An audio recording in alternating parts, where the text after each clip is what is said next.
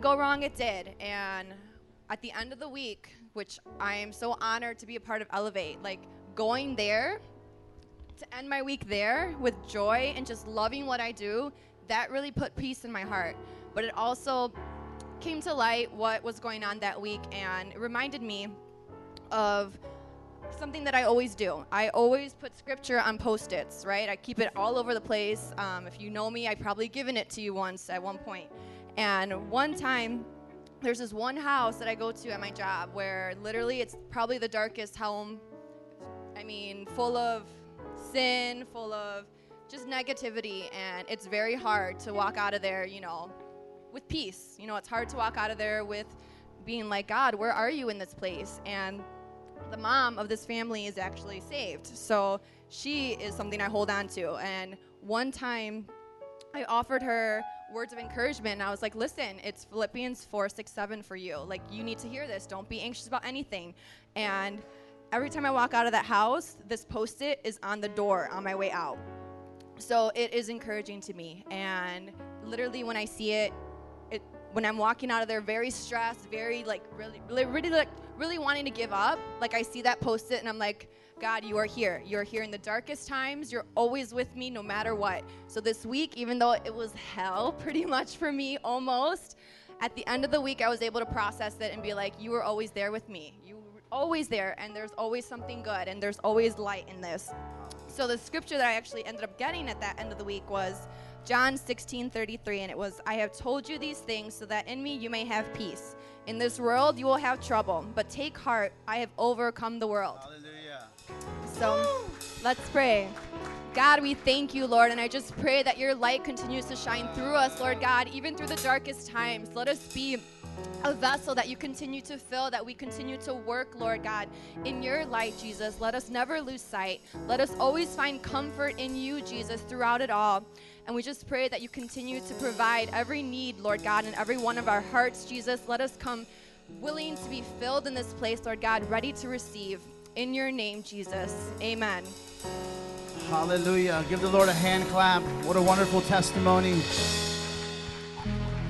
You know, God is in this place. He's omnipresent. Does anyone know what that means? That means He's everywhere. Amen. The church, us, what it takes is just to make ourselves aware of His already presence. Amen. So just lift up your hands and say, God, you are here. God, you are near. You're near me right now. Just tell him, you're near me right now. See, you don't have to shout loud for him to come. You don't have to dance for him to come, even though we're going to do all that stuff right now. He's already in this place. I said, He's already in this place. He's already here. Heavenly Father, we know you are near. Heavenly Father, we sense your presence right now. And in your presence is the fullness of joy and pleasures at your right hand. We're going to dance. We're going to praise you, God, because you've already visited us. And we love your presence.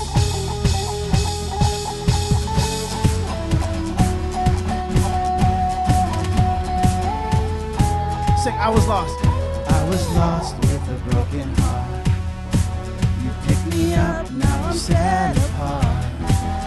From the ash I am born again. Forever safe in my Savior's hands. You are more than my words can say. I'll follow you, Lord, for all my days. I'll fix my eyes, follow in your way.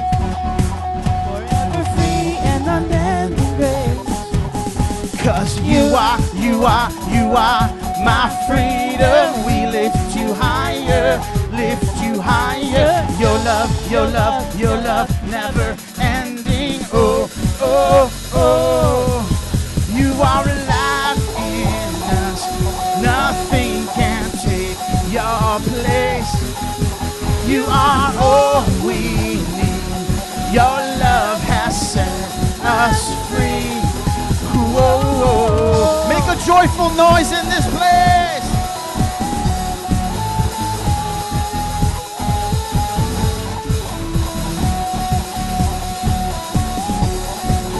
In the midst.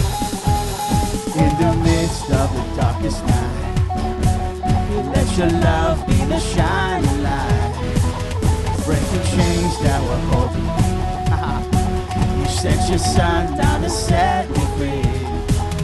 Everything of this world will fade. I'm pressing on till I see your face. I will live that your will be done.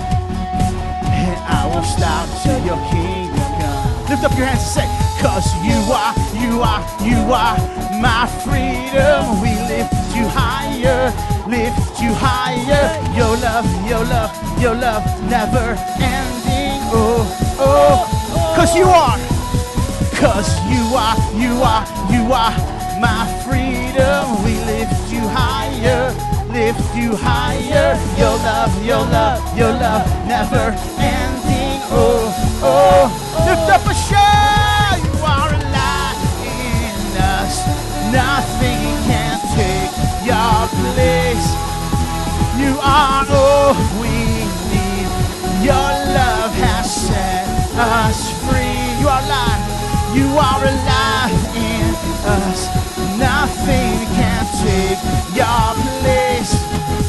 You are all we need.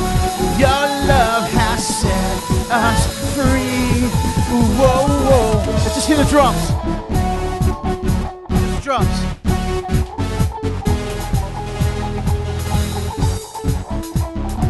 Hey guys, I'm not plugged in right now. go as far as this might go. Jesus Christ, the King of all of heaven and all of earth, put on a suit that looks like a human being, and he dwelt on this planet. We beheld his glory, the Bible says. The Bible says that the fullness of all the deity was in bodily form in Jesus Christ. Colossians 2. Now that fullness is in you, the Bible says. Somebody get excited about that. That fullness is in you, you, you, you, you.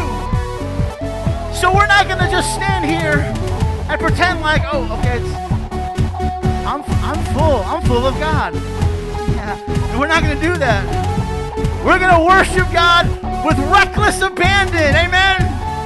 Starting from us to the back. I don't care. I want you guys to be loosed. Heavenly Father, in Jesus' name right now. Loosen us, Father, to praise you. Loosen us, Father, to dance like you would dance, to shout like you would shout, to praise how you would praise. Congregation, are you ready? Congregation, are you ready? Here we go. One, two, one, two. You are alive. Nothing can take your place. You are all we need. Your love has set us. Come on, lift up your hands. You are alive in us. Nothing can take your place. You are all we need. Your count to three, I want to hear the loudest shout I can, I've ever heard in this place. Guys ready? One, two, three, shout! Woo! Hallelujah! Yeah! You are alive in us. Nothing can take your place. You are need. Your love You are alive. Nothing can take your place. You are all we. Your love has set us free. If you're free, lift up your hands right now. if the joy of the Lord is in you, put on a smile of praise. you can praise God with your smile. Hallelujah. Whoa, you are alive. You are alive in us. Nothing, Nothing will take your place. Nothing will take your place.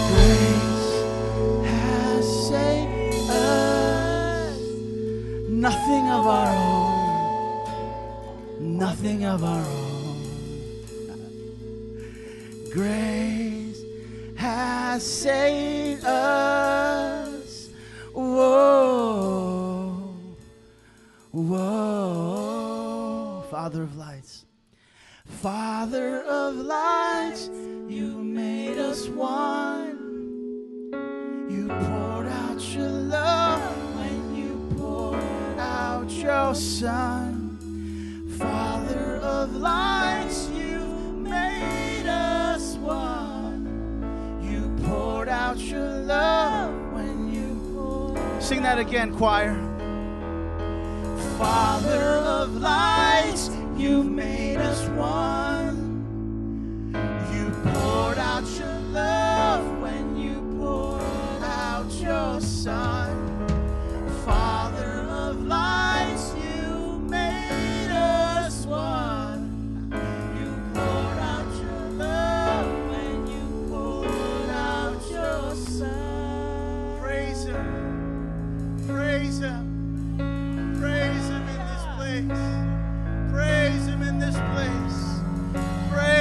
in this place. Join with the angels and declare that He is holy.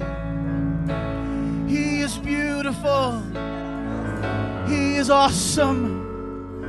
He is marvelous. He is worthy. He is the King of kings. Lord of lords. Come on, church. Just lift up your hands in this place and say, God, you are righteous. God, you are holy. You are worthy to be praised. You are worthy to be praised.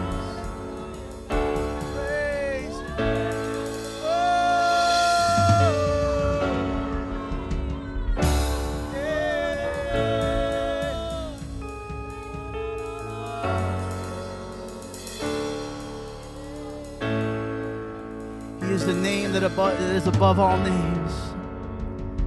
That every knee shall bow and every tongue confess that Jesus Christ is Lord to the glory of the Father. Oh, we glorify you,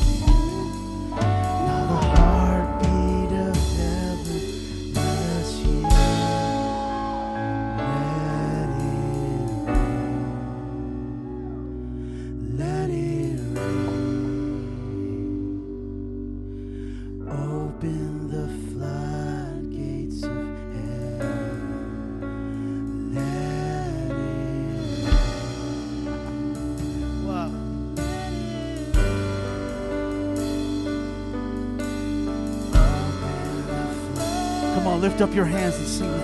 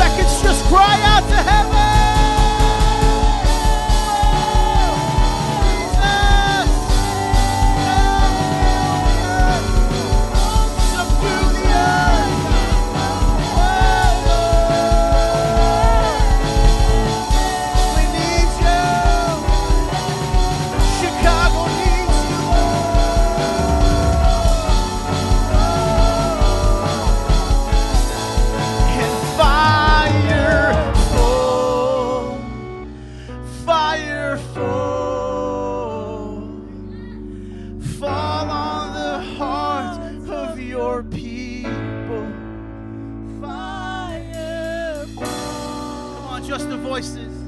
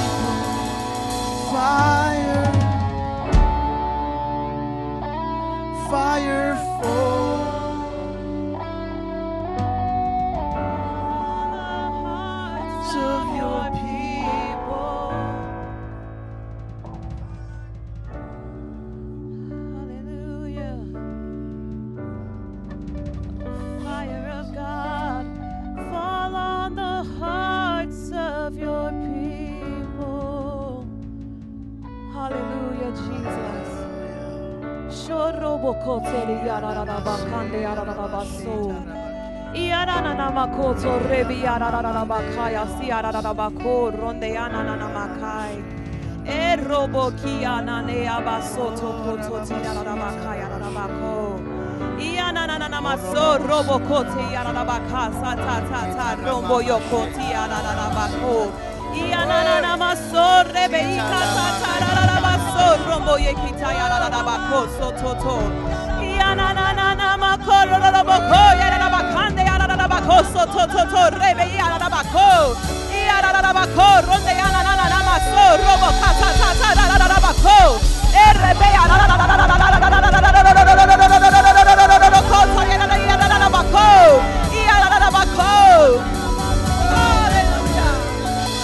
Oh, you are consuming fire.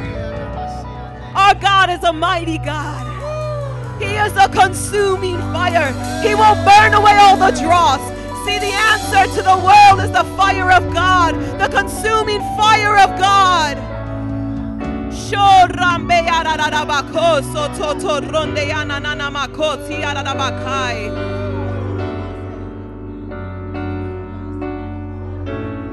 Come on, the Bible says that hungry hearts will be filled, that the thirsty will be satisfied.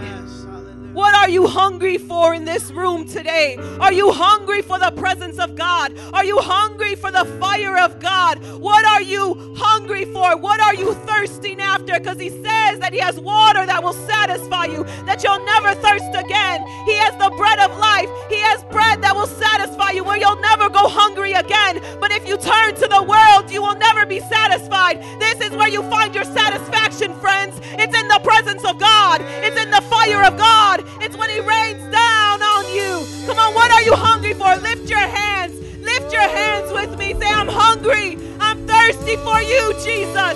Nothing else satisfies. Nothing else satisfies. Everything else is a counterfeit. Everything else falls short. My marriage will not satisfy. My children will not satisfy. Going to church will not satisfy. My job will not satisfy. Only you. Only you. Only you, Jesus.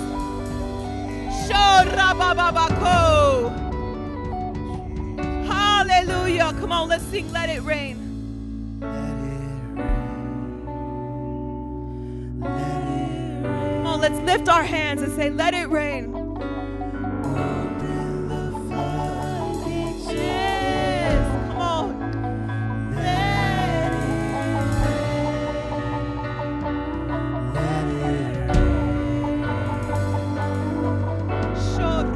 Come on, hungry hearts will be filled in this place. Let it rain. Let it rain, Jesus. Let it rain, Holy Ghost. Come on, the thirsty will be satisfied. The thirsty will be satisfied.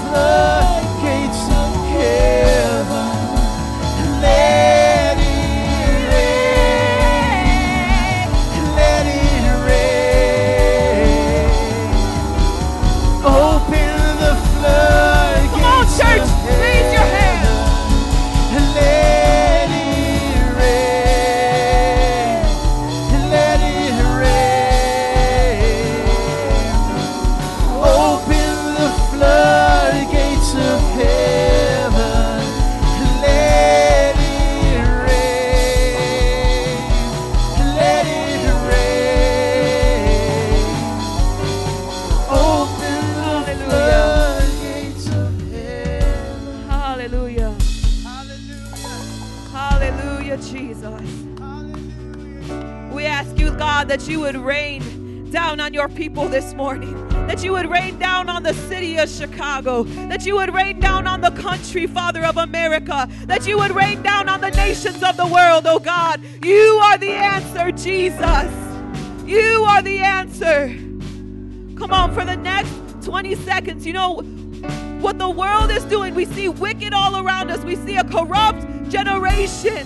What do we do when we see all these things? We lift up the name of Jesus. So that's what I want to do in this place. Let's say, Jesus, we love you. Come on, let's worship him with me. Lift up the name of Jesus with me for the next 20 seconds. Come on, Jesus, we love you. We're going to lift you up, Jesus. You are We lift you up over this city. We lift you up over this nation. is the Lord.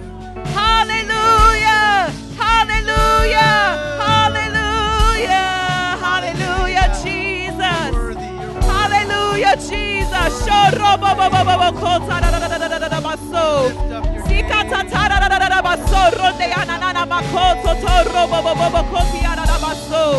Hallelujah! Hallelujah! Hallelujah! Hallelujah. Hallelujah. Come on, let's sing that one more time. One more Let time. it rain. Open the floodgates of heaven. Let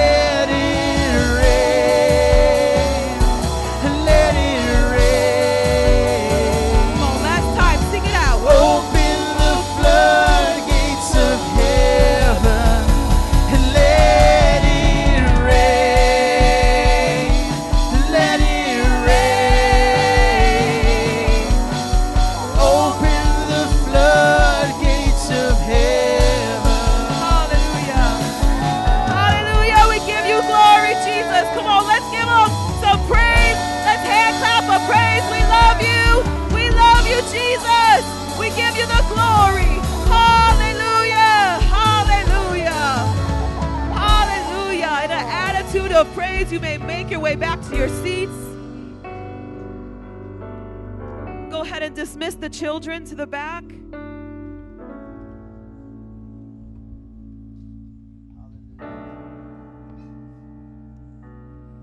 Hallelujah. My name is Lauren Sayinsky. I'm one of the pastors here at MPI. And I'm going to preach the gospel to you this morning. My scripture will be on the screen. It's John 3:16. It says, "For God so loved the world that he gave his one and only son, that whoever believes in him shall not perish, but have eternal life." The plan of salvation, first and foremost, starts with the love of God. It says, God so loved the world. He made a plan because He loved us. He loved humanity. Despite our sin, despite our wickedness, He loved us. That He made a plan and He gave His one and only Son to come to this earth walk a sinless life. Though he was tempted with every temptation, he did not fall. He is our perfect example to follow. But it didn't end there. He went to the cross and died a horrible death for your sin and for mine. And then it says, whoever, whoever believes. It doesn't matter what color, what race, what nation you represent. It doesn't matter who you are. It's for the people in India, for China, in America. Whoever, whoever believes in him shall not perish. You are promised eternal life in this room if you just put your hope and your trust in Jesus and the death, burial, and resurrection. You are promised eternal life. You will not perish. That is your promise. So if you are in this room today and you have not met the Jesus that most of us have met in this room, today is the day. The one that went to the cross for your sins. He loves you and he calls you towards himself. He's drawing you this morning. So I invite you, friends, to say yes to Jesus, to see what it's like to have a transformed life, to live an abundant life full of love and joy and peace. You are welcome during our fellowship time. We're going to have Pastor Leilani and Pastor Jared up here. You can come to them, they will pray with you, and they will tell you what the next steps is after becoming saved. If you could stand to your feet with me.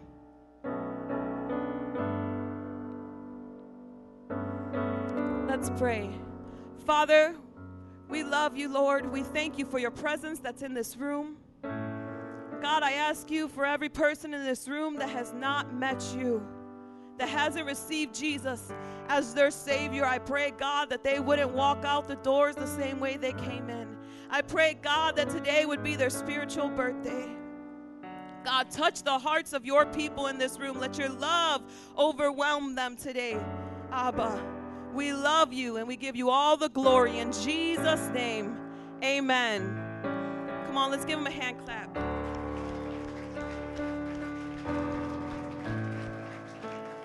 Well, right now, we're going to confess our confession of faith. We do this every week because this is our Christian worldview. This is what we stand on, believe in, no matter what happens. So, on the count of three, let's say it together. One, two, three. I believe in one God and Creator who is the Father, Son, and the Holy Spirit. The Father who so loved the world, the Son who purchased my salvation in his death, burial, and resurrection, and the Holy Spirit who makes me new and abides in me forever. I believe in the perfect Holy Bible that reveals God's purposes and plans for my life. I believe in the second coming of Jesus, who will judge the living and the dead. I believe in the eternal reward of believers in Jesus and the eternal punishment for all unbelievers in Jesus.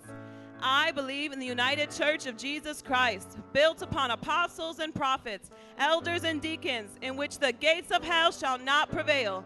I believe in the salvation for all mankind. It is by faith alone, in Christ alone, by God's grace alone, and for the glory of God alone. Amen. Go ahead and greet your neighbor. Say hello to someone you've never met. Salvation sounds a new beginning.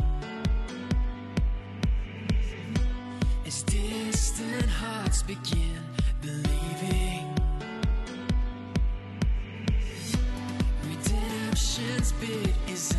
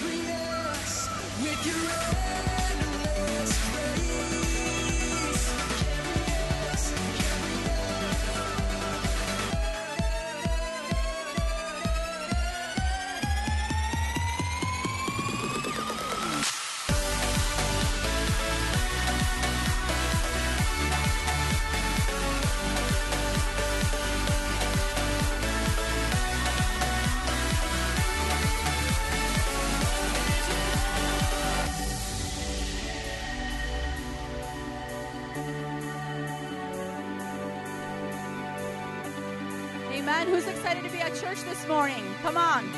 Look to your neighbor. Say, I'm so glad you came. Woo! I'm excited. What a powerful time in the presence of God. On behalf of all the pastors and leaders here, we thank you and we welcome you for joining us this morning at Metro Praise International. Come on, give it up for Jesus one more time. We are so excited you came to join with us. For those that don't know me, my name is Nancy Wyrosik. I'm one of the apostolic elders here. And we are so excited about what God is doing in our midst, in the city, and in your lives. Our services here are every Sunday at 10 a.m. and 1 p.m. And then every Friday, we have Elevate at 7 p.m. for ages 11 to 18 years old. We are so proud of our youth. They're rocking it out for Jesus. A lot of them just came back from a missions trip to New Orleans, and so we're just so excited about what God is doing in our teens. How many of you guys know and believe that Jesus needs to be in our high schools and our teenagers need the Lord? Come on. We have some exciting announcements for you guys at the end of the month, August 30th, Sunday, 10 a.m. and 1 p.m. We're having our MPI baptism and barbecue. Come on, who's excited about that? And we want to encourage you if you've never been baptized or you have in the past and you walked away from the Lord, you want to be baptized that day. So talk to your leaders, your 101 leader, the people that you see at your life group, and say, I want to be baptized. Invite your friends and family. We want to have an awesome, exciting time in the presence of God that day. And we are just believing God to continue to do awesome things. We also want to let you guys know that we have Spanish translation available. So if you have family or friends that you want to invite, but you haven't been able to because you know we didn't have it, now we have it. So that's awesome. Awesome news. And we, know, we also want to let you guys know we have more t shirts for you. So we have all different types of styles, colors, and all of the sizes are in stock. So get yours after service. They're in the back. You can see me or Pastor Griselda if you have any questions about ordering that or purchasing it. Our vision here is very simple it's loving God and loving people. Let's say together loving God and loving people. Those are the two greatest commandments that Jesus gave to us, and we need to strive to live with that in our heart all the days of our life. And our discipleship strategy here is th- has three steps. It's connect, mentor, and send. Say connect. The back of your handouts, we have the list of life groups. The way we want to connect you to the church is through these life groups. We want to connect you to Jesus, connect you to the church. So we want to encourage you if you're new here, you've been coming for a little bit, but you have not joined a life group, please look at the schedule, find the time and dates that work with you and the needs of your family, and you will not regret it. We need you to be a part of a life group. There's so much happening throughout the week. It's not just on Sunday, and there's friendships there that will be built that will encourage you in your walk with God. And here's a snapshot of what we have starting today for this week. Today we have the single men and women. Come on, make some noise. Singles that are ready to mingle. 18 to 35 years old, 4 p.m. Also, today is our marriage group with childcare, 5:30 p.m. They're going on a date night to the Botanic Gardens, so we're excited about all of our married folk. Wednesday we have King's Kids, infant to 11 years old, 6:30 here at the church. If you have children, drop them off. It's Royal Rangers Boys Club and Impact Girls Club. They're learning about Jesus. They're getting discipled. It's an awesome time for our children. And then every Friday, we have two adult Bible studies that happen. One at the Govea's house, one is at the Walker's house. They're both 18 years and up, 7 p.m., childcare included. If you're an adult, you have got to be at those life groups. Come on. And then Saturday, we have our evangelism team that goes out every week. They meet at the church at 5. All ages are welcome. We want to encourage you to keep sharing your faith. Be a public witness on the street. If you've never done it, do it. It'll change your life. And Saturday, we have the ambassadors, Elevate Life Group. Come on. 11 to 18 years old, meeting at the church at 6 p.m. We're just doing awesome. Who's excited about what God is doing? Who's excited about connecting? Look to your neighbor. Say, make sure you connect. Look to your other neighbor. Say, make sure it's this week. Come on. And then we want to mentor you. We have leaders ready to mentor you. Um, this is the book that we use. It's called our 101. It's Welcome to Your New Life. It's done one on one with leaders in the church. When you graduate the 101, you'll get into the 201 class, Disciples That Make Disciples. This is our leadership training class where we want to equip you and encourage you to be a leader uh, in the church and on your on your workplace, and we want to send you out to keep winning more people for the Lord. And our goal here at MPI is to have hundred thousand disciples with 50 churches in the city and 500 around the world. If you believe we can do that, say Amen. Come on, look to your neighbor. Say, I want you to be in that number. We are not alone. Who's excited to learn about tithes and offerings this morning? We come on, I know I am. We are on section three of the disciples giving book. It's all about stewardship. We're going through this book every week. It's 52 lessons, all about tithes and offerings and what the scriptures teach us about it. You can look on the screen. We are on section three, lesson four. Every person has been given gifts to steward. The definition of stewardship is the wise management of everything God has entrusted us with. How many of you guys are thankful for all that God has given to you? He caught, and how many of you guys know that God wants us to be wise managers, wise stewards of everything that He's given to us because He wants us to use it for His glory. We're going to be reading in 1 Peter 4:10. You could turn there with me in your Bibles or you could look up on the screen. 1 Peter 4:10 let's read. Each of you should use whatever gift you have received to serve others as faithful stewards of God's grace in its various forms. How fitting that we've been in a summer of grace. God wants us to use our gifts to steward grace to the people around us in different ways. Let's find out about those ways. Here are three main points from that passage of scripture. Number 1, whatever gift you have received. How many of you guys have gifts in this room? Come on. Take a moment to think about all the gifts God has given you your talents, job, personality, your creativity, and passions. Then give God a big thank you. Let's say it together on the count of three. One, two, three. Thank you. Number two, use your gifts to serve others. See, it's all about being the hands and feet of Jesus on this earth by reaching out to other people. Did you know that God gave you gifts to manage for the benefit of others, not just to use for your own selfish gain? Consider each day how to use your gifts to help others and watch how God will prosper you in all that you do on the job, in your family, at church, etc. Let's take that seriously. We need to think about the gifts that God has given to us and how we can use them to bless the people that are around us in our jobs, in our families, our neighborhoods. So many things that God wants to use us to do so that He can reach the world so that we could all be in heaven with him one day. It is the good news of Jesus that we have to keep on spreading. And it's going to take us not being selfish, but selfless and think about other people and managing the gifts that he's given to us so that we could touch the world around us. Number three, faithful stewards of God's grace. The Greek word for grace is charis, is actually the root word for gift, charisma, which means all God's gifts come from his grace, unearned love and favor. That is why God's gifts are not considered wages or income because they are not earned. They are simply received. Say, I receive. Therefore, be a faithful and reliable steward of all the gifts God has graciously given to you. The Bible says in Proverbs that an unreliable friend is like a sore tooth. How many of you guys had a sore, achy tooth? That is like the worst thing in the world. That is what the Bible calls an unreliable person. Let's be reliable, let's be trustworthy. Here's a summary faithfully manage and steward all the gifts God has given you because of His grace. It's His grace that makes it possible. We can do it by His grace. Here's the application. Number one, be faithful in giving your tithes, 10% of your total income, and offerings, anything you give after your tithes. Number two, humbly acknowledge that God has given you all of your talents because of His amazing grace. It's not by our own doing. We don't even, we couldn't even put oxygen in our own lungs. Everything we have is because of God. And number three, faithfully use your gifts to serve God by helping others. Let's confess this over our life on the count of three. Who's excited? Come on. One, two, three. God has called us to be managers that are committed to stewarding whatever gifts we have received from Him. We are to be wise, fruitful, faithful, trustworthy, multiplying, and shrewd stewards, living debt free and generous lives, providing an inheritance for our children and grandchildren. If you believe that and confess that over your life, please stand up with me this morning as we prepare to give God our best, our very, very best, our tithes and offerings. Again, here at MPI, we believe that a tithe is a 10% of your total income, and an offering is anything above that that is an amount between you and the Lord that goes towards missions offering or building offering. And currently, we are in a building fund raising monies for our lit up Metro Praise International Church sign. Look at that. That's how it's going to look. Come on. In July, we raised $2,164 for a grand total of $5,143. Give yourselves a hand clap.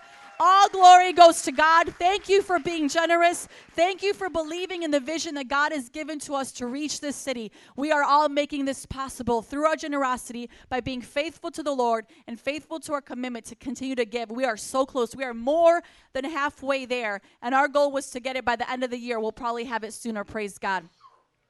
We also have two other convenient ways for you to give or purchase items in the church with your credit or debit cards. One is online at our easy to use website, and the other is in the back with either myself or Pastor Griselda. If you have any questions about that, you could see us after service.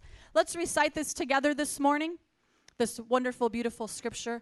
Luke 6 38. Jesus said, Give and it will be given to you. For with the measure you use, it will be measured to you. Let's pray this morning. God, we thank you so much for entrusting us with all that you've given to us, all of our gifts. We want to be faithful and wise, reliable managers and stewards of your gifts. We give back to you, God. Use this tithe and these offerings to glorify your name, to bring your kingdom to this earth. We ask that you save Chicago. Use us, God, to reach this city, the nation, and all the nations of the world, that the message will be preached to the ends of the earth. I ask, oh Lord, that you bless the gift and the giver, bless and prosper your people on their jobs, bring them increases and raises and promotions, oh Lord, so that we could be blessed to be a blessing. In the mighty name of Jesus, I pray. And everybody said, Amen and amen. Please come forward as you give this morning, and thank you so much for your generosity.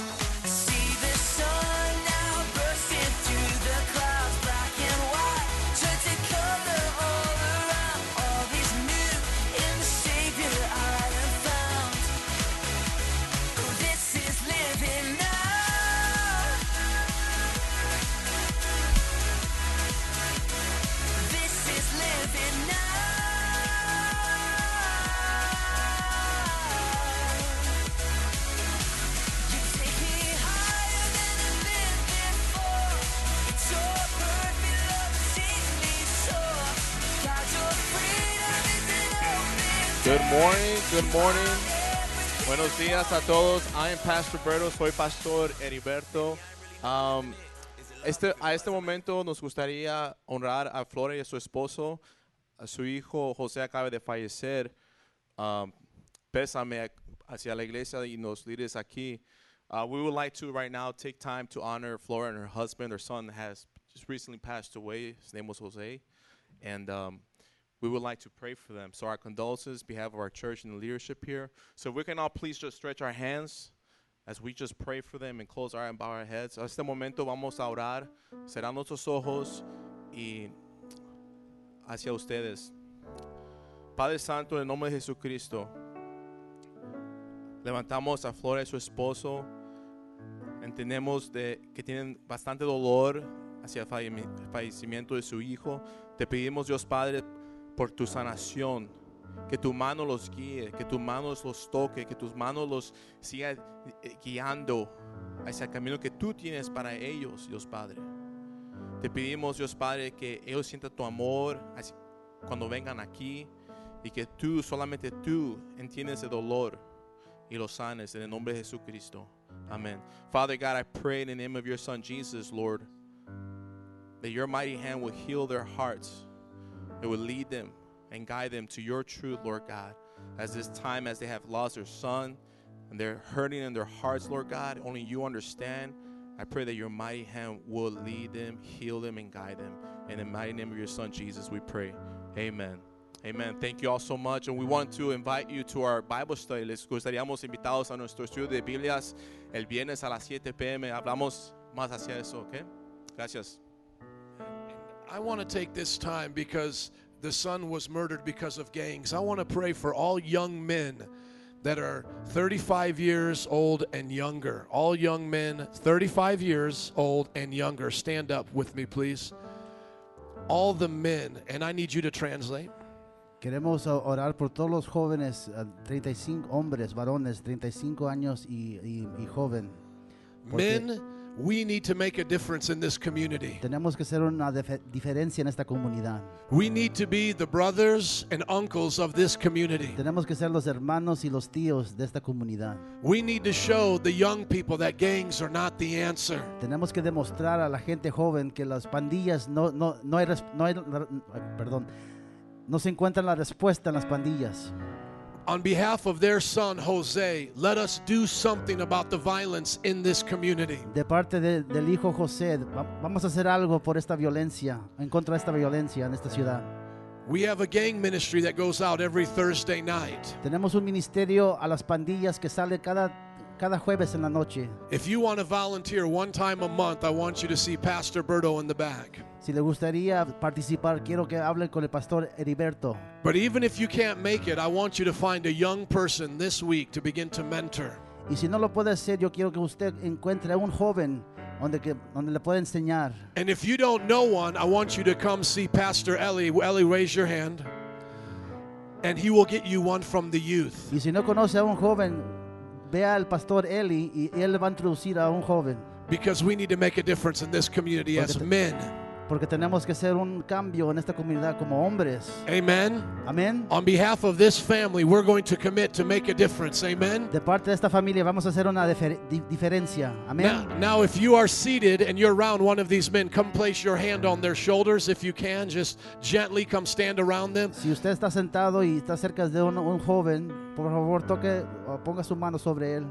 Because we're going to pray that men will make a difference in this community. Porque vamos a orar que estos hombres hagan una diferencia en esta comunidad. Father, I pray that you will use us Padre Santo, úsanos as men como hombres to make a difference, Lord. para hacer cambio. God, we are not too old No somos, no somos tan viejos, Señor, that we cannot relate. que no podremos entender. God, we are not too busy No estamos tan ocupados, Señor, that we cannot make que time. no podemos hacer tiempo. We don't need No necesitamos more más programs, más programas, more government. más gobierno. We need Necesitamos the power of Jesus. el poder de Jesús. We need you Necesitamos, Señor, a ti to change the hearts para que cambies el, el corazón of every person de cada persona. and start with us. Empieza con nosotros. Protect our children. Protégenos, Señor. Protect our police officers. Protege los policías, Señor. Protect our schools. Protege las escuelas, Padre. Protect our families. Protege nuestras familias. In Jesus' En el name. nombre de Jesús. Everybody say Todos amen. digan amén. Chicago for Jesus.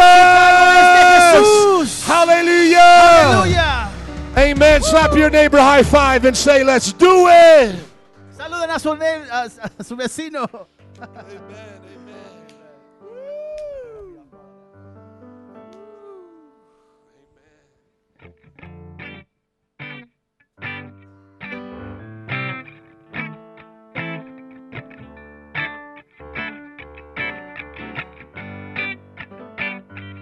just pop your shoulders like this. There you go.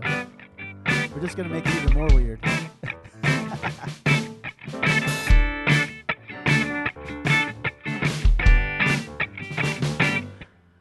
We're all about that grace, about that grace, no devil. We're all about that grace, about that grace, no devil. We're all about that grace, about that grace, no devil. We're all about that grace, about that grace. We all about that grace, about that grace, no devil. We all about that grace, about that grace, no devil. We all about that grace, about that grace, no devil. We all about that. Sing it to your neighbor. Go. We all about that grace, about that grace. Come on, look him in the eye. All about that grace, about that grace, no devil. We all about that grace, about that grace, no devil. We all about that grace, about that Come on, if you're about that grace, make some noise. Woo! Awesome. Open up your Bibles with me to Ephesians chapter 2, please. As you're turning there, give me some more monitor here, guys. Thank you. Ephesians chapter 2 is the summer of grace all up in this place. How many are excited? Man, it's just about learning about God and changing lives. Man, my life is being changed this summer by grace.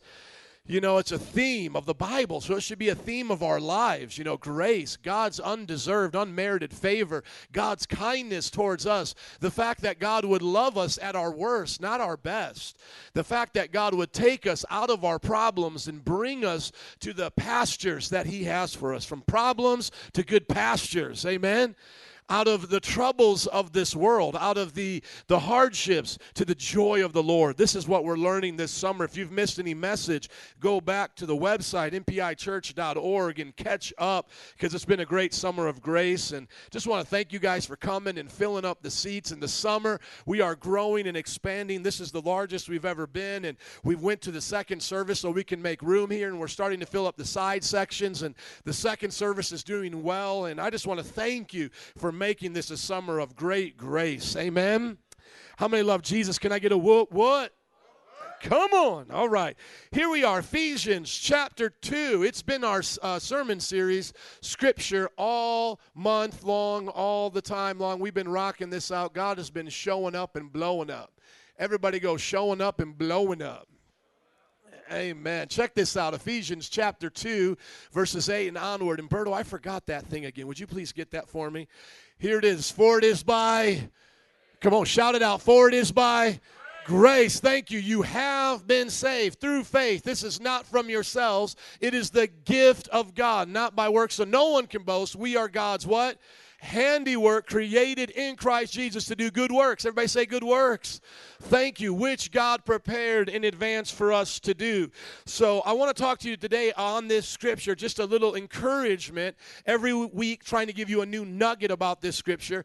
Today I want to talk about good works, what it looks like to do good works, how we are to live this out by grace. Now, uh, a few weeks past, I talked about the good works of husbands, wives, mothers, fathers, and singles, married people, right? Young people. We went through that.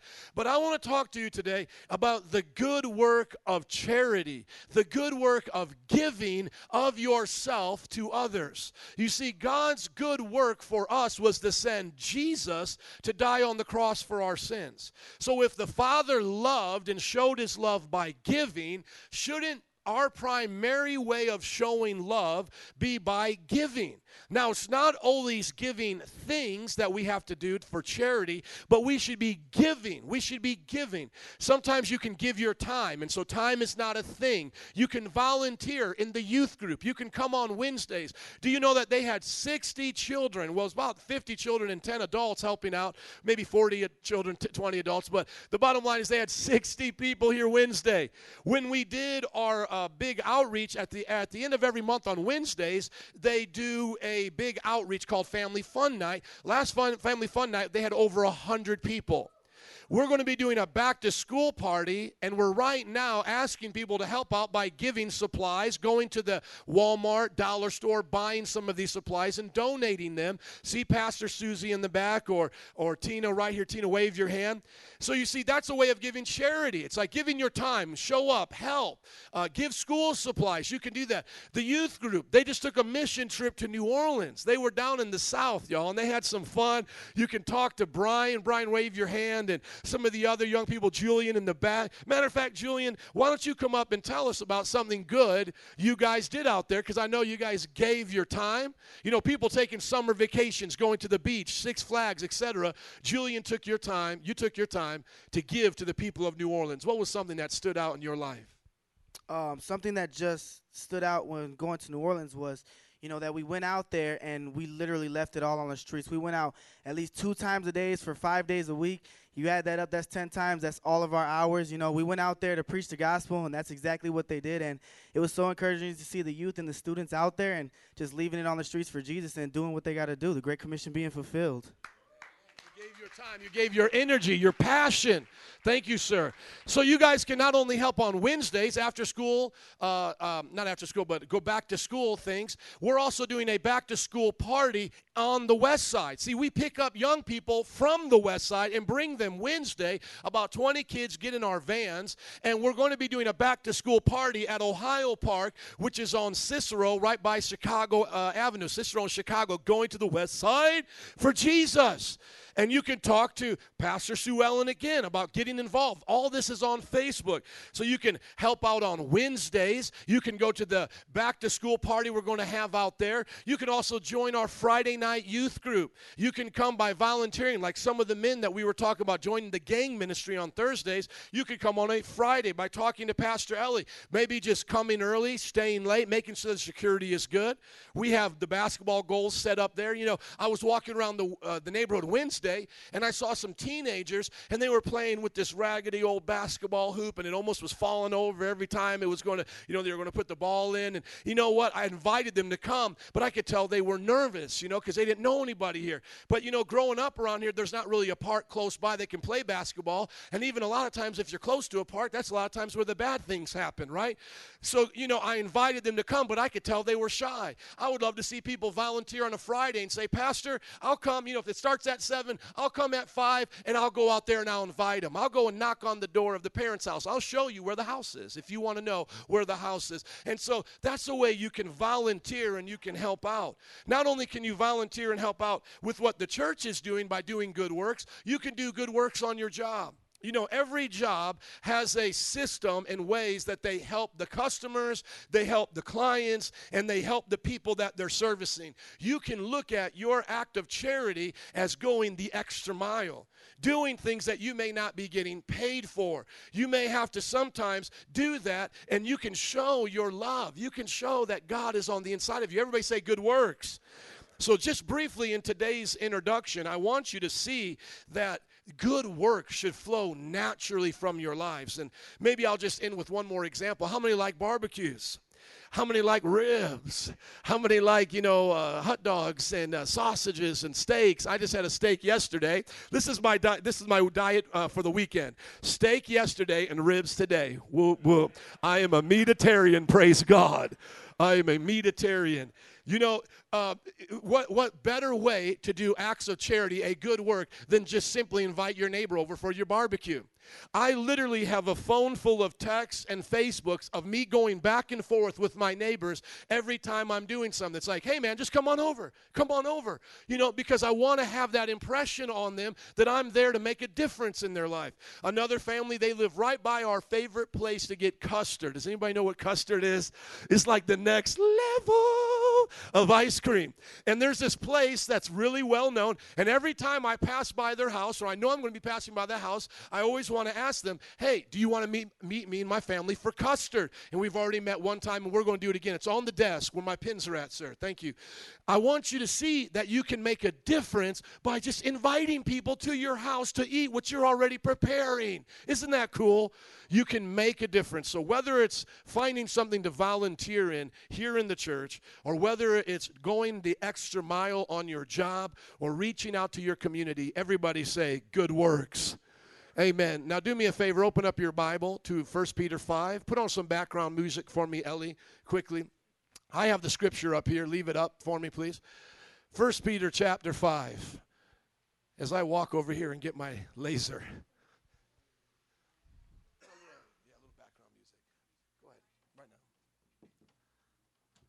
Thank you. Oh, maybe I already grabbed it. Okay. It's in my pocket. there it is. Woo! Thank you, Pastor Berto. A little embarrassing there. I want to talk about grace for humility or humility for grace. You see, grace comes to the humble, and the humble have grace. It goes synonymously together. Humility for the grace filled, and grace for the humility filled. If you're full of grace, you're going to be humble. If you're full of humility, you're going to be full of grace.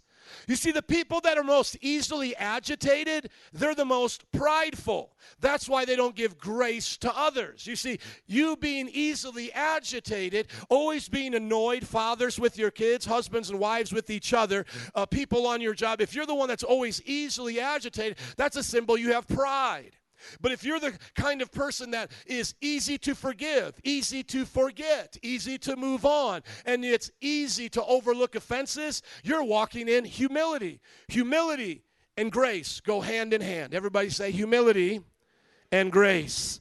So today we're going to be talking about grace for the humble grace for the humble. Look at 1 Peter chapter 5, verse 5. It says, In the same way, you who are younger, submit yourselves to your elders. Everybody say, submit yourselves. You see, I could try to make you submit, but the Bible says, submit yourselves. That's the difference between us and another religion. They also believe in submittance, but they want to submit you. They want to submit you. Right now, radical Islam is trying to submit the Middle East. They're trying to make people Muslims. That's how they do it. And if they don't convert, the people will be set on fire, drowned. These are the things we're seeing. Beheaded. Are you with me? That's why we're almost going to war right now. We're, we're mounting up. There's a lot of things happening behind the scenes. Pray for your nation. Pray for our soldiers. Amen. And pray for the well being of those in those countries. And that's why I, I wear this. We talked about Christian persecution when uh, Jim came from Australia and he was wearing this and he gave it to me. And it's a, uh, a bracelet that looks like a barbed wire fence. And it reminds me to pray for the Christians who are being persecuted because they're being told in Islamic countries either you submit to Islam or we take your life, we take your freedom. Somebody say, God have mercy. Amen. Isn't that serious? So, in the same way, you who are younger, submit yourselves to your elder, Christian, uh, to your elders. Christianity is about you submitting, you making the choice, you with the free will. All of you, clothe yourselves with humility. Everybody say, clothe myself with humility. Did you put on your humility this morning? Or did you put on that attitude? Come on, what are you going to put on Monday when you get into traffic heading to work? You're going to clothe yourself with humility or are you going to clothe yourself with an attitude? Clothe yourselves with humility toward one another. Now, watch this because God opposes the proud but shows favor. And that word favor right here, this word favor is the exact word for grace. Most translations have grace, but this one says favor. But God opposes the proud but shows grace to the humble. Everybody say, humble yourselves. See, he says it again humble yourselves. Here, submit yourselves. Here it says, humble yourselves, therefore, under God's mighty hand, that he may lift you up in due time. Cast all your anxiety on him because he cares for you. Do you ever battle with anxiety? Do you ever battle with fear? Do you ever battle with inward worry and tension? That is a form of pride. It's a form of pride. Now, I have compassion for you because I can relate to those kinds of anxious thoughts and different things, but I want you to hear me today. It's a form of pride. God is saying, You don't have any cares in the world if you cast them on me. God is saying, Every care you have, you should cast on me. And I heard one person say, You know what we do? We want to take on our cares and give God our responsibility. When God gave us responsibility and told us to cast our cares on Him. Yes, there's responsibilities, and yes, there's cares in life. We are only responsible for what God has told us to do. Therefore, everything else we're to cast on Him. So don't hold on to your cares and cast off your responsibility to God. Hold on to your responsibility and do what God told you to do and cast your cares on Him. And what that looks like is, like, let's talk about right now the future. I have no way of knowing who's going to be president, whether our country goes to war, or how the economy is going to be. So I need to cast that care upon God.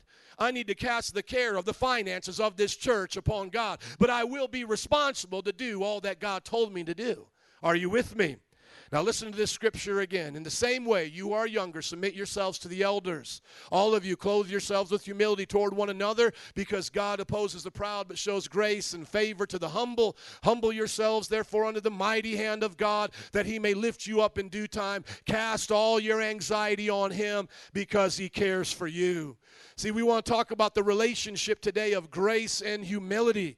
When we look at grace, this is a great definition. We're looking at God's undeserved favor. I don't deserve His favor. I don't deserve His kindness, but He gives it His love, His help, His enablement, and it's made available through Jesus Christ. Everybody say, Jesus. Woo! Come on, given to believers by the presence of the Holy Spirit. Because of God's grace, we can experience His mercy, forgiveness, and the power to fulfill the God kind of life. How many want to live a God kind of life? Amen. I want to live the life that God has for me. Not on barely get along street next to Grumble Avenue. I want to be on Praise Lane. Amen. I want to be on Prosperity Avenue. Amen. Praise God. Now look at what humility is. Write this down if you've never had a good definition of humility. Here it is. Humility is a submitted attitude. Everybody say it starts in the attitude. Philippians chapter 2, talking about the incarnation of Jesus coming in the flesh from heaven to earth. How many know that took a lot of humility for him to take on flesh, to be limited by matter, space, and time? As the eternal God, he came to live like one of us. Imagine the humility it would take for you to be an ant, and now multiply that times a, a billion for God to become man. The Bible says, Let this attitude, Philippians chapter 2, let this attitude be in you that was also in Christ Jesus.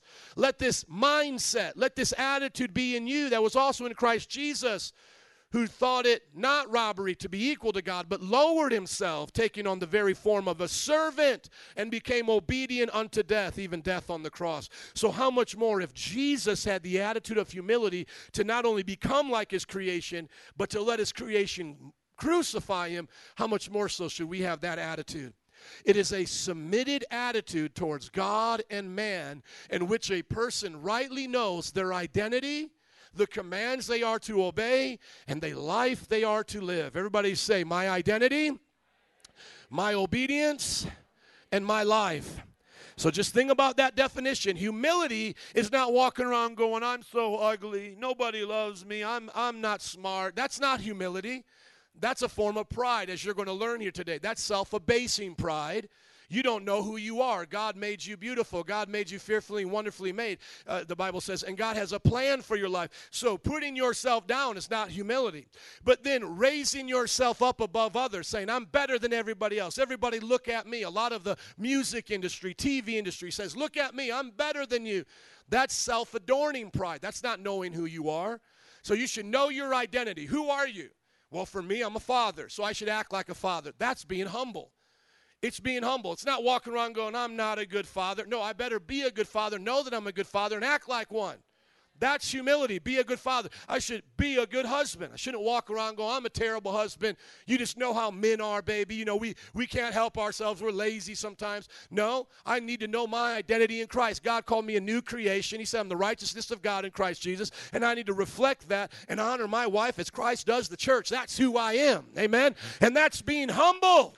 Amen. So it's humble to be who God called you to be. It's actually pride to resist it. Another way of looking at humility is the opposite of pride. And what is pride? If you want a simple definition, a disagreement with God. Pride is a disagreement with God.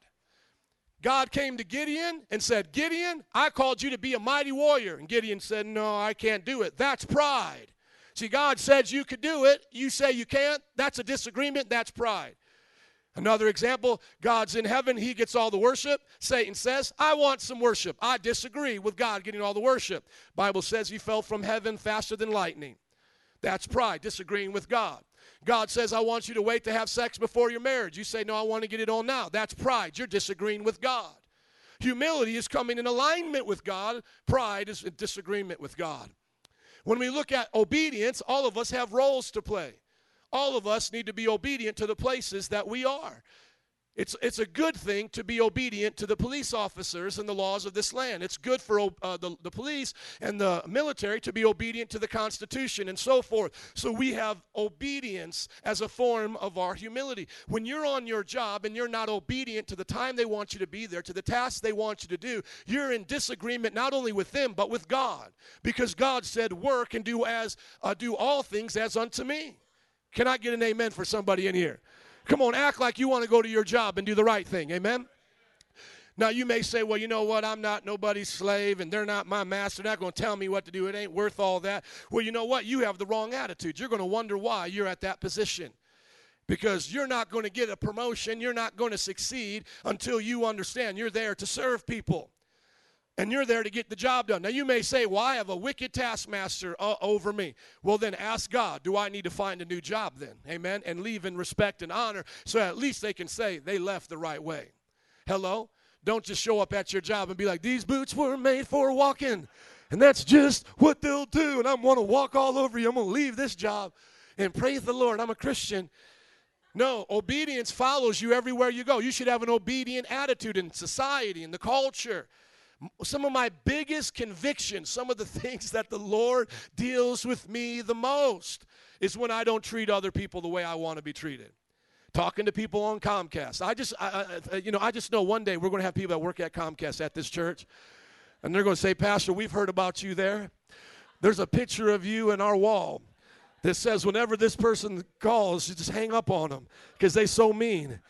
I, I just know it. I, I mean, one time this pastor told a story. He pastors a large church, you know, where he couldn't know everybody, and his weakness was the airline. You know, how many of you get frustrated sometimes flying? It just it just doesn't go right. They always treat you like your cattle, getting pushed into the cattle car. You, you sit like this. You know, it's just crazy. So he was losing his temper at the front desk. And he was saying, You messed up my flight. Now I'm going to be late to where I'm going. You guys never do it right. And he's losing his temper. And all of a sudden, the lady goes, Is that you, Pastor? Pastor, is that you? And then he looks at her, they make eye contact, and she goes, I go to your church. I, I love you, you know. And then immediately he changed his tone. You know, he's like, Well, let me talk to you a little nicer now. And the Lord convicted him and said, Oh, man. I wouldn't treat my mother this way. I wouldn't treat my friend this way. Why am I treating this worker this way? Does everybody get that? And then lastly, live the kind of life that you're supposed to live. That's humility.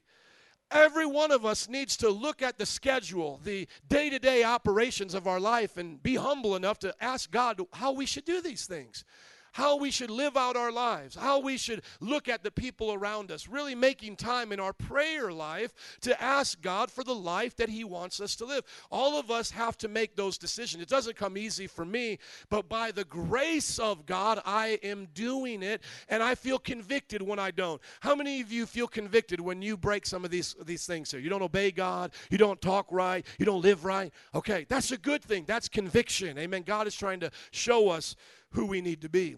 Now, let me give you some one liners so you guys can maybe uh, remember humility in an easier way.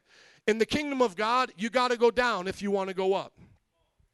You cannot try to step on people on your way up in God's kingdom. Now remember, every kingdom principle is also a principle of this world because God owns the world. Are you with me? So whose world is this? This is God's world. This is not Donald Trump's world. This is God's world. Amen? This is God's world. And so he makes the rules. Now, let me just preface this as saying this. Not all the time do people want to acknowledge good works, okay? And the Bible is full of people doing the right thing and being mistreated. There was a guy named Joseph in the Bible. He did the right thing. He got betrayed by his brothers, thrown into a pit. He then was sold, in, sold into slavery, and he worked for Potiphar. And then the woman at Potiphar's house, the wife, betrayed him, said that he tried to sleep with her when he didn't, and then they threw him into prison. So he went into a pit by his brothers, into Potiphar's house by the slaves, and then uh, being sold as a slave, and then he went into prison by someone lying about him. But he never let himself get bitter. He always got better. So don't let people change you from the inside out. You change the world. You change the world from the outside in. Start in here, inside out, you change. And now, as your change impacts the outside, let it change them on the inside. Do you understand? I am changed from the inside out, and I change the world from the outside in. Don't let them take away your principles. In this church, we have sergeants. In this church, we have police officers that work in some of the toughest communities and areas, been to war, and we still teach these same principles because the best kind of military, the best kind of police force, the best kind of nurses. We have nurses and people working in healthcare, and I've been around it and watched. Uh, you know, as I've been, we've had four kids, so I've been in the hospital quite a bit watching these nurses, and I've seen how people mistreat nurses and healthcare professionals. Are you with me? But don't let that change who you are on the inside. Amen. If you want to go down, or excuse me, you know, you need to go down if you want to go up. Serve people. That's what that really means. Be humble. Here's the next one. If you want to be first, you need to be last. You see, this church looks to me as a pastor, but before you ever looked to me as a pastor, I was on my knees scraping the gum off this floor because it used to be a dollar store, and then before that, it was a restaurant. See, I had to go down to go up. I had to earn your respect. I had to be last so that now I could be first as an example. And it's the same thing in your life. We need to acknowledge that every time we try to rush ahead and do it to the hindrance of people, God is not honoring that because we wouldn't want anybody to do it to us. We need to think of how are others going to take us and what we're doing to them. The next thing that we learn is right on this same thing is the greatest leaders are the servants of all. Now, ask yourself this as we're coming into the primaries and uh, get, getting there for the Republican Party, and the pretty soon, uh, you know, these uh, um, parties are going to start voting for who their candidates are going to be. Ask yourself this question Do you want a dictator as a president, or do you want somebody with a servant's heart? Now, you want somebody that's strong. You want a leader. You want somebody that can get the job done, right? You're not going to want somebody that just gets pimp slapped everywhere they go. But at the same time, do you want somebody that dictates and demands and mistreats you, or do you want a servant? Now, all of us here who want to be leaders, how many want to be a leader on their job, in their family, in their community, all right? So the rest of you are going to be our followers then? Okay, that's all right. I'm just going to ask the question again. How many y'all want to be leaders in life? Okay. Those of us who want to be leaders, we need to be servants. Parents, we need to lead by example by serving our children. If we're always cleaning for them, cooking for them, taking care of them, and serving them, we now can ask them to obey us. But if we neglect them and don't take care of them, do you think they're going to respond well to our requests? Do you think if a parent is negligent to their children's need that their child is going to grow up and say, I had a great mom and dad? No. As a matter of fact, the kind of parents that I see are easily angered and abusive at times and, you know, go beyond the limits of good discipline. It's because they themselves don't want to serve their children. Their children are a burden to their life. And that's not the way God created. The same thing with marriage. If you want to be a great leader, husbands, all the husbands look up at me and all men who want to be husbands. Amen. Serve your wives and watch how they'll look up to you as a hero. But if you come in demanding from your wives their respect, they're going to begin to look at you as an abusive person or at least someone that doesn't touch their heart. They'll begin to shut off their heart from you because you're not leading in love. We need to be loving leaders. Now, please don't check out on me and say this is just a pie in the sky mentality. I'm telling you, these are the greatest attributes of leadership, not only in the Bible, but in the world. I believe that, my friends. Next thing that we see is number four, a one liner here. Pride comes before the fall, and humility comes before success. Every time. Just sit back and watch your favorite entertainers. At the height of their career, if they let their pride consume them, they will fall. 50 Cent just filed for bankruptcy after making tens and tens of millions of dollars. Now, some people say he's doing it for his own purpose. He may come out on top, but it just blew my mind because I know he made close to $100 million with the Dr. Dre Beats deal and the headphone set. But you have to understand, he just filed bankruptcy. Now, I'm not looking down on somebody for that because I know that people have gone through that, but I'm here to say that you have to watch out when you think you stand, lest you fall. Never let pride take over your identity. Always remain in a humble position in life, not only here in church, but everywhere you go. The moment you start to think that you're the baddest at what you do, that no one can be better than you, that you deserve everything you have, somebody is going to take it or you'll give it away by losing your self control. Prideful people lack self control. Think about that.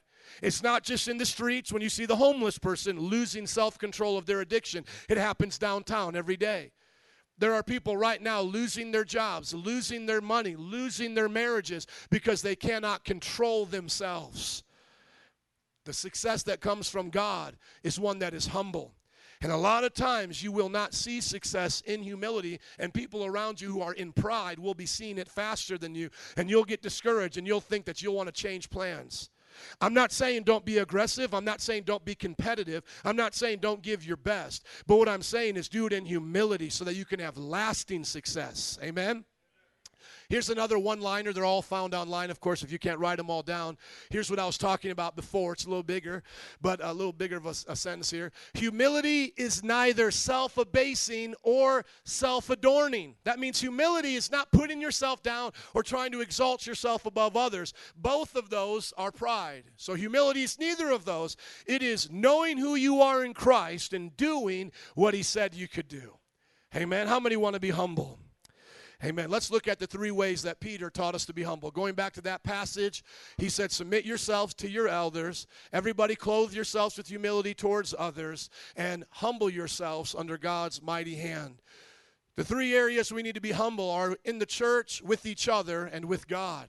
Now, the Bible has a reason for order. I believe in this instance, the reason why the first one comes up is elders is because Peter is speaking to the church and he's letting them know if you want to test your humility and grow in humility and you want to be a great, humble person start in the church. You see, it's easy for all of us here to shout me down as a pastor and go, Yeah, I want people to be humble in life. I want people to be nice to me. I don't want a prideful wife. You know, it's really easy to be like that. But can you start somewhere right now in church? Can you start somewhere and acknowledge what an elder is, what they do, and begin to submit to them? Turn with me to Hebrews chapter 13, verse 17. Look at your neighbor and say, It's going to get real. it's going to get real. Now, it's not going to get so real that's going to be meddling and get crazy, but it's going to get real. Amen? Now, anytime a guy has the microphone telling you to submit to him, you need to be careful because you may be in a cult or in a dictatorship. But I want to say this in all humility as your pastor because I'm commanded to teach this. I'm commanded to teach submission to elders. As a matter of fact, when we went through a sermon series earlier on in this year and we talked about submission to the elders, I didn't even preach it. I had Pastor Burlow and his wife preach it because I want you to see it's not just one elder, there's multiple elders. Now, if you're new to a church like this, look at the passage, Hebrews 13, 17, then look up at me, please. Because if you're new to a church like this, you may not know who elders are. Elders are the biblical leadership of the church. Some of you might have come from a Roman Catholic background and you called the leaders priest. You'll never find that term in the New Testament. The only time you'll see the word priest is when the Bible says, We are all priests in the kingdom of God. And what that means is we are a people that can go to God on our own. We don't need someone to do it for us. But you'll never hear a leader called a priest in the New Testament. The Old Testament had priests. Jesus came and fulfilled the Old Testament, separated the veil uh, or tore the veil in the Old Testament in the temple that kept us from doing what priests could do and said, now everyone can do what priests do. Amen? But the role is elders. Everybody say elders. And as a matter of fact, gentlemen, just go to 1 Timothy chapter 3, because I, I, I, see in my spirit right now as I'm looking at you, that I feel in my heart, rather, say it that way, um, that I think I need to explain this just a little bit more of what an elder is, and then I'll tell you what we do as elders. But 1 Timothy chapter 3 says, Here is a trustworthy saying. Verse 1, 1 Timothy chapter 3, verse 1 Whoever aspires to be an overseer or an elder desires a noble task. Now, the elder or overseer must be above reproach, faithful to his wife, temperate, self controlled, respectable, hospitable, able to teach, not given to drunkenness, not violent but gentle, not quarrelsome, not a lover of money. He must manage his own family well, see that his children obey him, and he must do so in a manner full, uh, worthy of full respect. If anyone can't manage their own family, how can they take care of the household of God? He must not be a new or recent convert, otherwise, he'll fall under the judgment of the devil. He must have a good reputation with outsiders so that he will not fall into disgrace in the devil's trap. And then you see the next one there says, in the same way, what? In the same way, deacons. Everybody say deacons. So the two main leadership roles in the church are elders and deacons. Now you may ask yourself, well, where do pastors come from? Go quickly with me to Ephesians chapter 4. Going to give you a little bit of understanding of ecclesiology. Everybody say ecclesiology. Ecclesias is the Greek word for church. Ecclesia is the Greek word for church. Ecclesiology is the study of the church. So I'm going to give you guys a little definition here and a little bit of help of leadership. Is that okay? You see, the two main offices of the church are elders, also known as overseers. Another word would be bishop. Bishop, elder, overseer, all the same in the New Testament, and the word deacon. Then, when you go to Ephesians chapter 4, verse 11, it says that when Christ ascended, he gave the church these five gifts apostles. What's the next one? What's the next one? The next one? And teachers. And they're to equip the people for works of what? Service, so that the body of Christ may be built up. So simply see it as this there are two offices and there are five gifts. Two offices, five gifts. Now, you can look at it like this two main positions in the church with five different job descriptions. So, what we are is elders and deacons. What we do is apostle, plant churches, prophets, have visions and dreams and words for the church, evangelize and speak to the nations, pastoring, shepherding. Pastor and the word shepherd are the same thing. Um, and I think that's very similar in in in in uh, Spanish. A pastor taco is a a shepherd's taco, right? And it's made out of what? Pork. It's made out of, well, that absolutely means nothing other than it just confused everybody. So, a pastor taco has nothing to do with what I'm talking about, but they are good. And if you're making them today, please include me in. So, once again, elders and deacons are the two positions. These are the five job descriptions of what elders and deacons will do. They will plant churches, they will be prophets, they will be evangelists, they'll be pastors, they'll be teachers. Now, let me just share this with you real quick. I'll go here. Go back to 1 Peter chapter 5. Remember where we got our text from today. 1 Peter chapter 5, and you'll see how an apostle, someone who does the apostolic work, is also an elder here, and they're shepherding. So I'll show you right here. See, it says, To the elders among you, this is Peter talking. Peter, who was an apostle, he says, To the elders among you, I appeal as a fellow what? Elder. So an elder was who he was, an apostle is what he did. He also called himself an apostle, and that's okay. And you can call yourself an evangelist, you can call me pastor. But really, what we are in the church as leaders is elders and deacons. Elders are the primary teaching leaders, and the deacons are the primary helpers and servants. The word elder just means older, mature, leader. The word deacon, decanos, it just means servant, helper. It actually has the same word as waiter. So servant in the uh, that time would be like a waiter. It would be like the same kind of word. So everybody say elders and deacons. Now what do they do? They they're apostles, prophets, evangelists, pastors, and teachers. Are you guys with me? Okay, now let's go back to Hebrews 13, 17 of this scripture. Peter is talking here in this passage. He says, I want you to submit to the elders that are there. Now, in our church, we have a way of ordaining and appointing elders. So, how does someone get to become an elder? Another group of elders appoints them. How did those elders become elders? All the way back to the time of Peter. Now, once again, you've heard that logic before, and that's with the Pope in Roman Catholicism. There's a Pope supposedly that goes all the way back to Peter. Well, that's a lie in two different ways. Number one, Jesus never called Peter a Pope. He just said upon him he would build his church, and then upon anyone that would have the faith of Peter to believe Jesus is the Messiah. So the church is not built upon popes, it's built upon disciples like Peter. That's the first thing.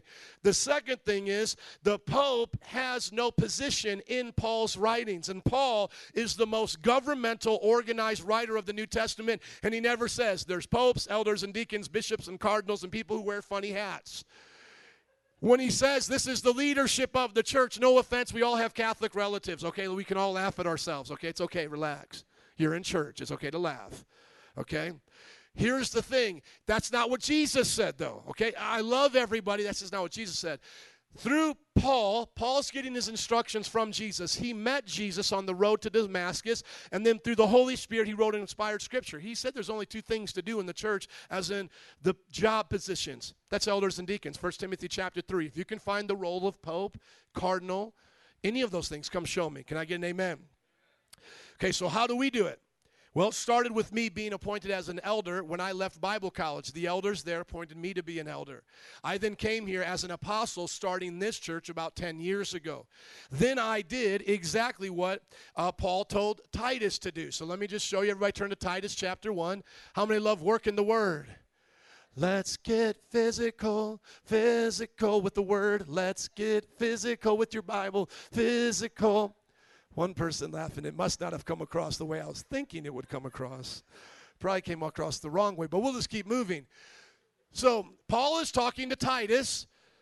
Paul says to Titus, The reason I left you in Crete was that you might put in order what I left unfinished and appoint what?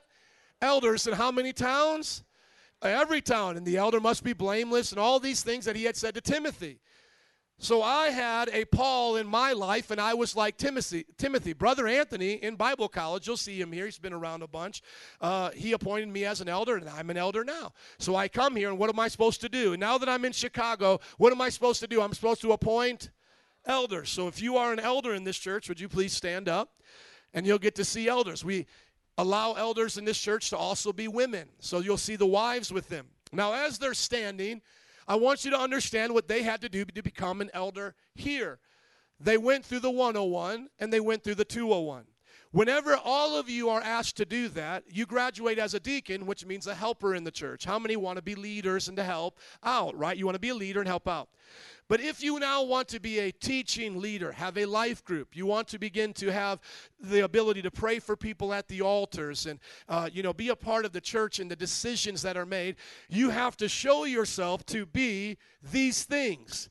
Then the elders who have already been appointed, like me and my pastor, we started to appoint elders until I had enough to where now we can appoint our own elders. Does that make sense? A group of elders together is called a presbytery. More than one elders. Presbytos is an elder, okay? That's in the Greek. Now, uh, episkopos is an overseer, a bishop. Okay, these are the ones that are here as pillars in the church. Everybody see this pillar here, this pillar there, and a pillar over there. Everybody say, oh, yeah, yeah. Okay, they are like pillars in the church. There's never going to be an overwhelmingly amount of elders in the church. About 10% of our church probably is elders right now. And if the church becomes to be a thousand, we'll have a hundred elders. Are you with me? Becomes 10,000, we'll have a thousand elders. It becomes a hundred thousand, which the goal is we'll have 10,000 elders. Elders can do the role of pastoring, but we distinguish between what a governing elder is and a pastoral elder based on if they go to Bible college. If they go to Bible college in our culture, it's not in the Bible, but in our culture, that means you're a working professional in your profession. How many believe in college and education? Amen. But these are governing elders and pastoral elders. Can we give it up for them? Amen. Amen. You may be seated. Now, you'll learn these things when you come to Bible study and different things, but that's not the most important part that we need to catch here. What we need to see is what the Bible is teaching us to do. Hebrews chapter 13 now is the scripture. Can we all go there? Hebrews 13. Can I get Vinny, or uh, rather um, Jason, to come to the keyboard, please? Hebrews 13, verse 17. Look at what it says here. Have confidence in your who? Leaders and submit to their authority because they do what? Keep watch over you as those who must give an account, as those who must give an account. Do this so that their work will not do this so their work will be a joy, not a burden, for that would be of no benefit to you. So there's innies and outies. Everybody say innies and outies.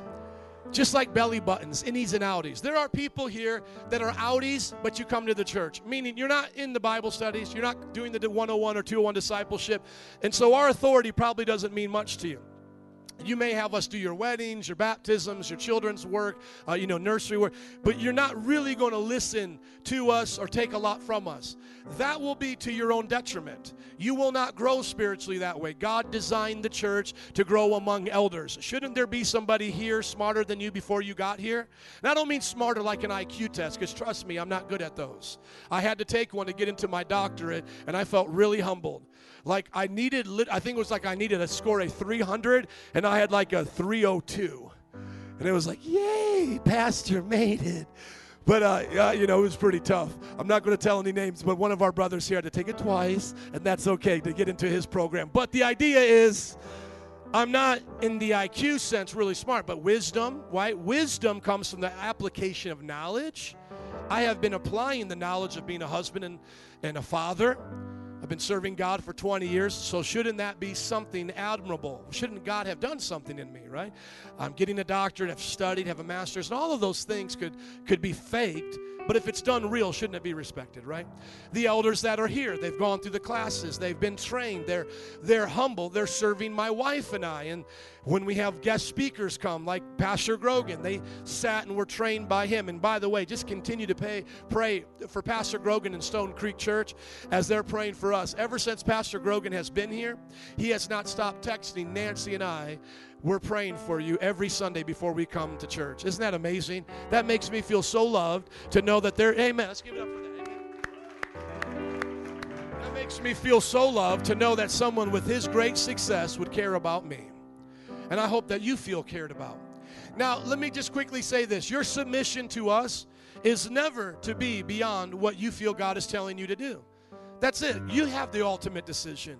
And we're not to meddle into your personal life. You know, sometimes people come up to me and they say, uh, Pastor, should I date this person or this and this and that? As you'll notice, we don't preach on that. We don't talk about that. What, what I do is speak in general terms and let you pray as a priest unto God and get the specifics. Amen.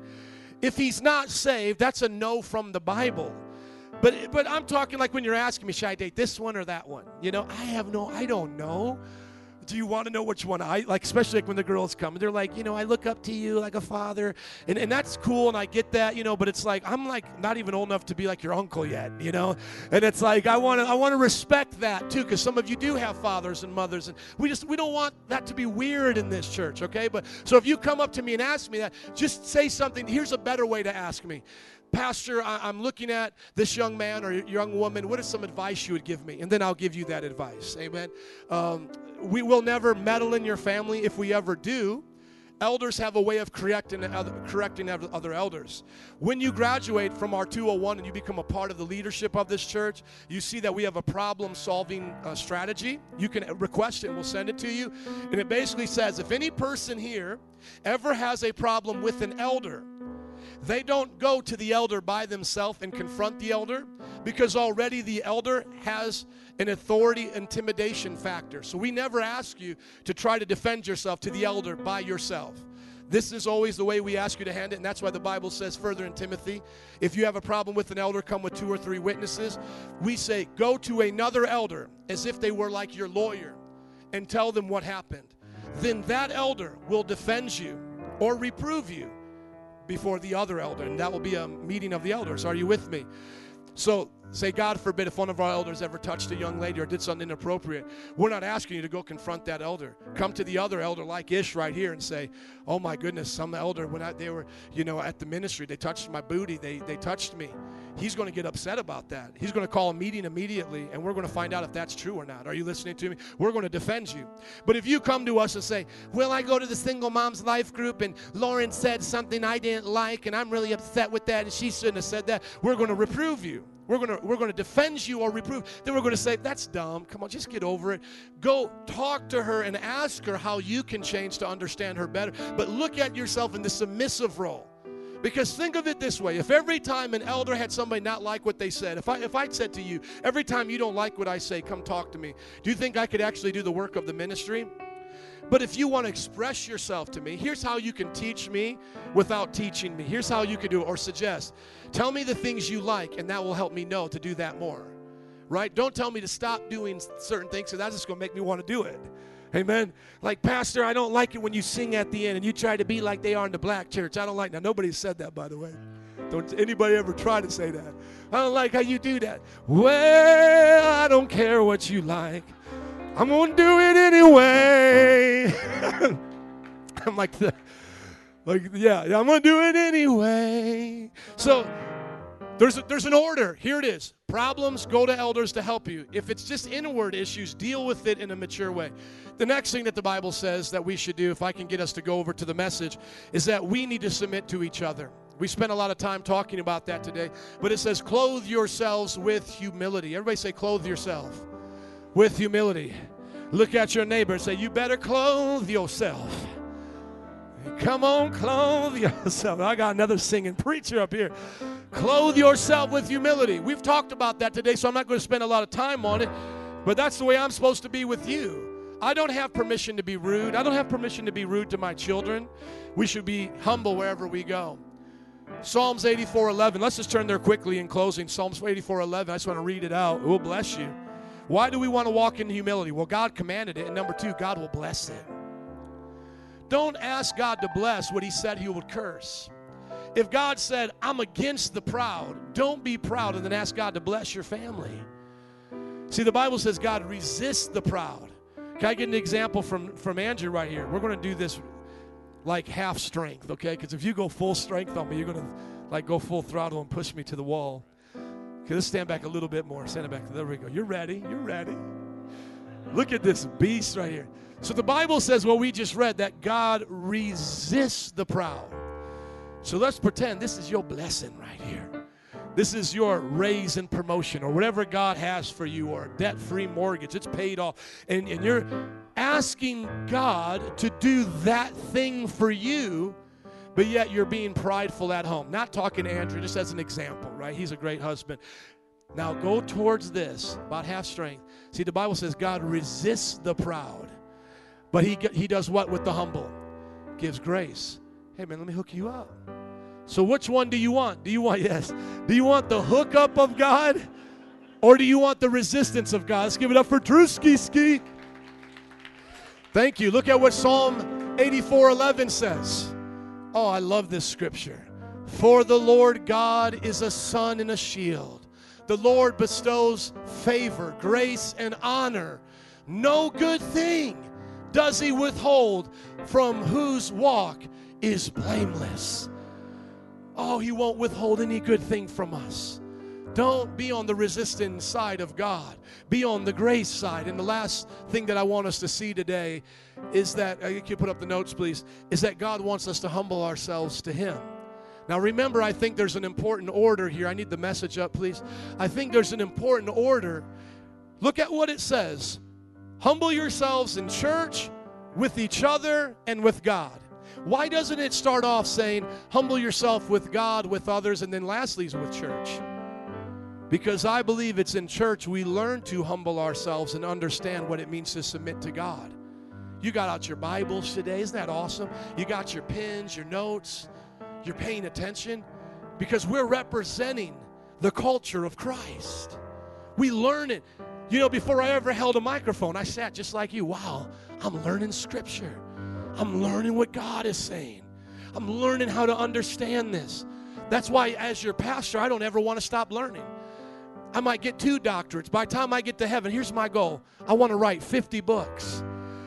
I've already wrote close to 10 in 10 years, and my goal is to write 40 more. How many believe we can do it? Now, do you know what it takes to write 50 books?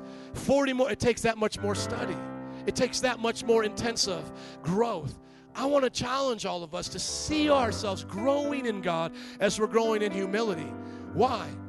Think of your Lord and Savior Jesus. How many think He's a good example? How many think we should follow Jesus? How many think He's better than all the politicians? How many think He's better than all the movie stars, all the basketball stars? I'm following Jesus. Amen. When Jesus came here as a man, He didn't start as a grown man, He started off as a baby. Somebody say humility.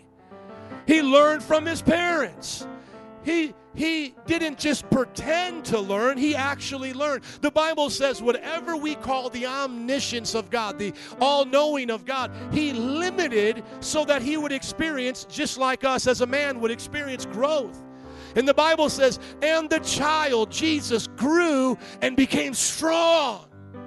All right, Jesus, how did you get strong? Did you just go to the gym all the time? Did you pump yourself up?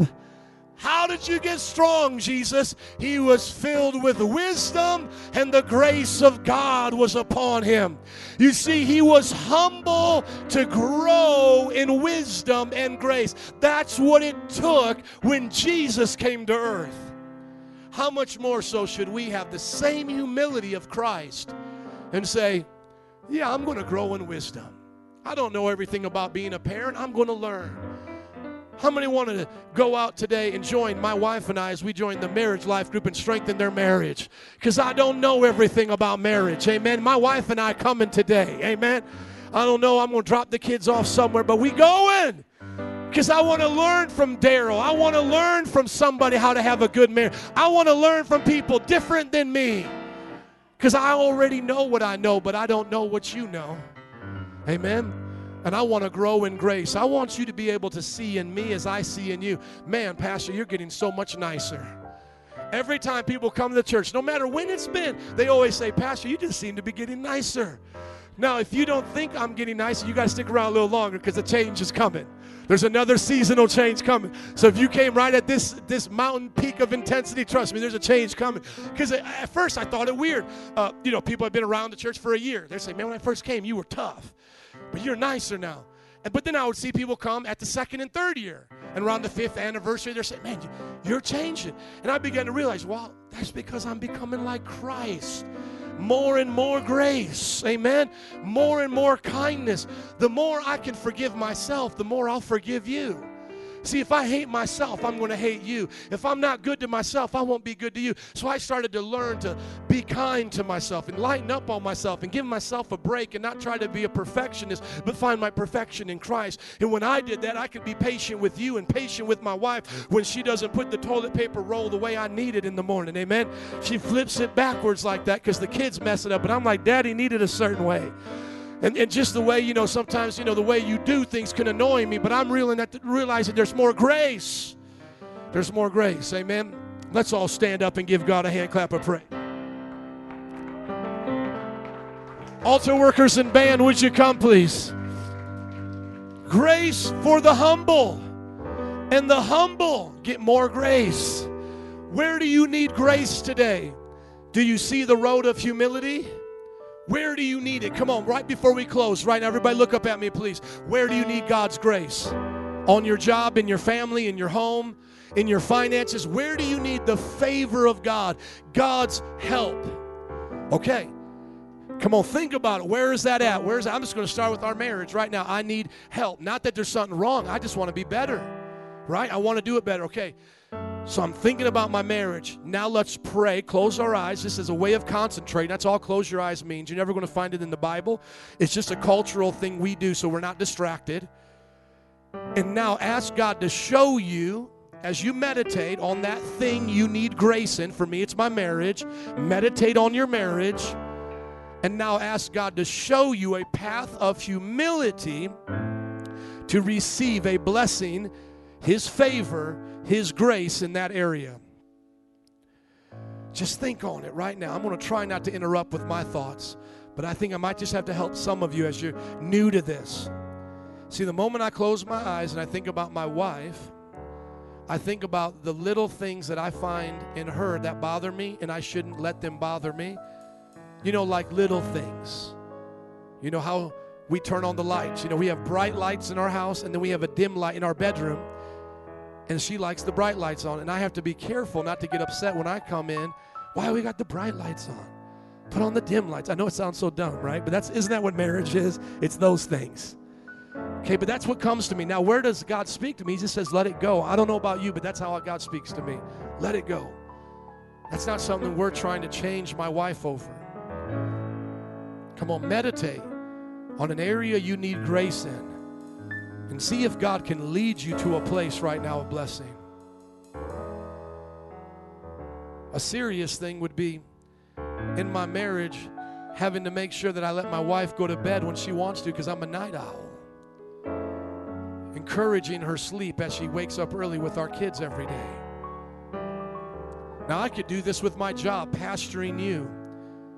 You know, yesterday I came to the wedding late. I was so embarrassed. Got stuck in traffic. I knew I should have left an hour and a half early, but I thought I could push it with an hour. And God spoke to me last night. I shouldn't have did that. And they forgave me. They were so nice to me. But God showed me there was a better way. And he will, He's going to help me. He's going to teach me. Come on, 30 more seconds. You in an area of your life, maybe change it up now to another area. Where is grace and humility at in your life? Where's God pointing? What direction is He leading you in? What ways are going to change? Come on, 15 more seconds. It's your life that's that we're focused on. You right now, you matter to God. That job that you're working tomorrow, it matters to God. Your family, your children, your finances, it matters to God. And there's grace for you. There's a path of blessing for you. Five more seconds. Show me, Jesus. Show me how I should do this. Show me the humble path. Show me how to go down so I can go up. Show me how to be last so I can be first. Show me how I can serve so that I can be a leader. Show me, God, who I am, what am I to do, how I'm to live. I'm going to ask now that my wife would close us out. Would you look up at me before she prays? I thank you guys for coming and sticking with us, even sometimes when we got all these fans blown. I know it's hot. But if you need prayer, don't be in a hurry. Please don't. Don't, don't leave so fast you forget to get prayer because they are grace workers. They're grace helpers. They just want to lift up your need with you. so that you can feel encouragement. You know, the Bible says where two or three are gathered together, there's God. He's right there with us. So as my wife closes out, the band's going to sing a song. If you need help in any, of those areas, just want advice, come up to some of the elders and deacons here today. Thank you. Amen. Hallelujah, Jesus. Lord, we bless your name this morning, oh God. We want to say thank you for your grace, for your favor over our lives. We submit to you, Lord God, and we walk in your favor. We thank you, Lord, that we have the mind of Christ, that because you came, Jesus, and died on that cross, we have all that we need. You have given us all that we need for life and godliness. I pray for grace in our marriages, grace to be parents, grace to be children, oh Lord, grace, God, to serve in the church, to humble ourselves to each other, to elders, and to you, oh Lord. I pray, oh God, that you lead us this week. Speak to us, Holy Spirit. Convict us when we're wrong. And I pray that we would choose to walk in humility all the days of our lives. Give us the grace, the strength, and the power to do it, to glorify your name. In Jesus' name we pray. And everybody said, Amen and amen. You are dismissed. Have a great week. If you need prayer, come on up or sing this out with us. You are dismissed. God bless you. I want more of you, God. Set a fire. No place I'd rather be. Oh, no place. There's no place I'd rather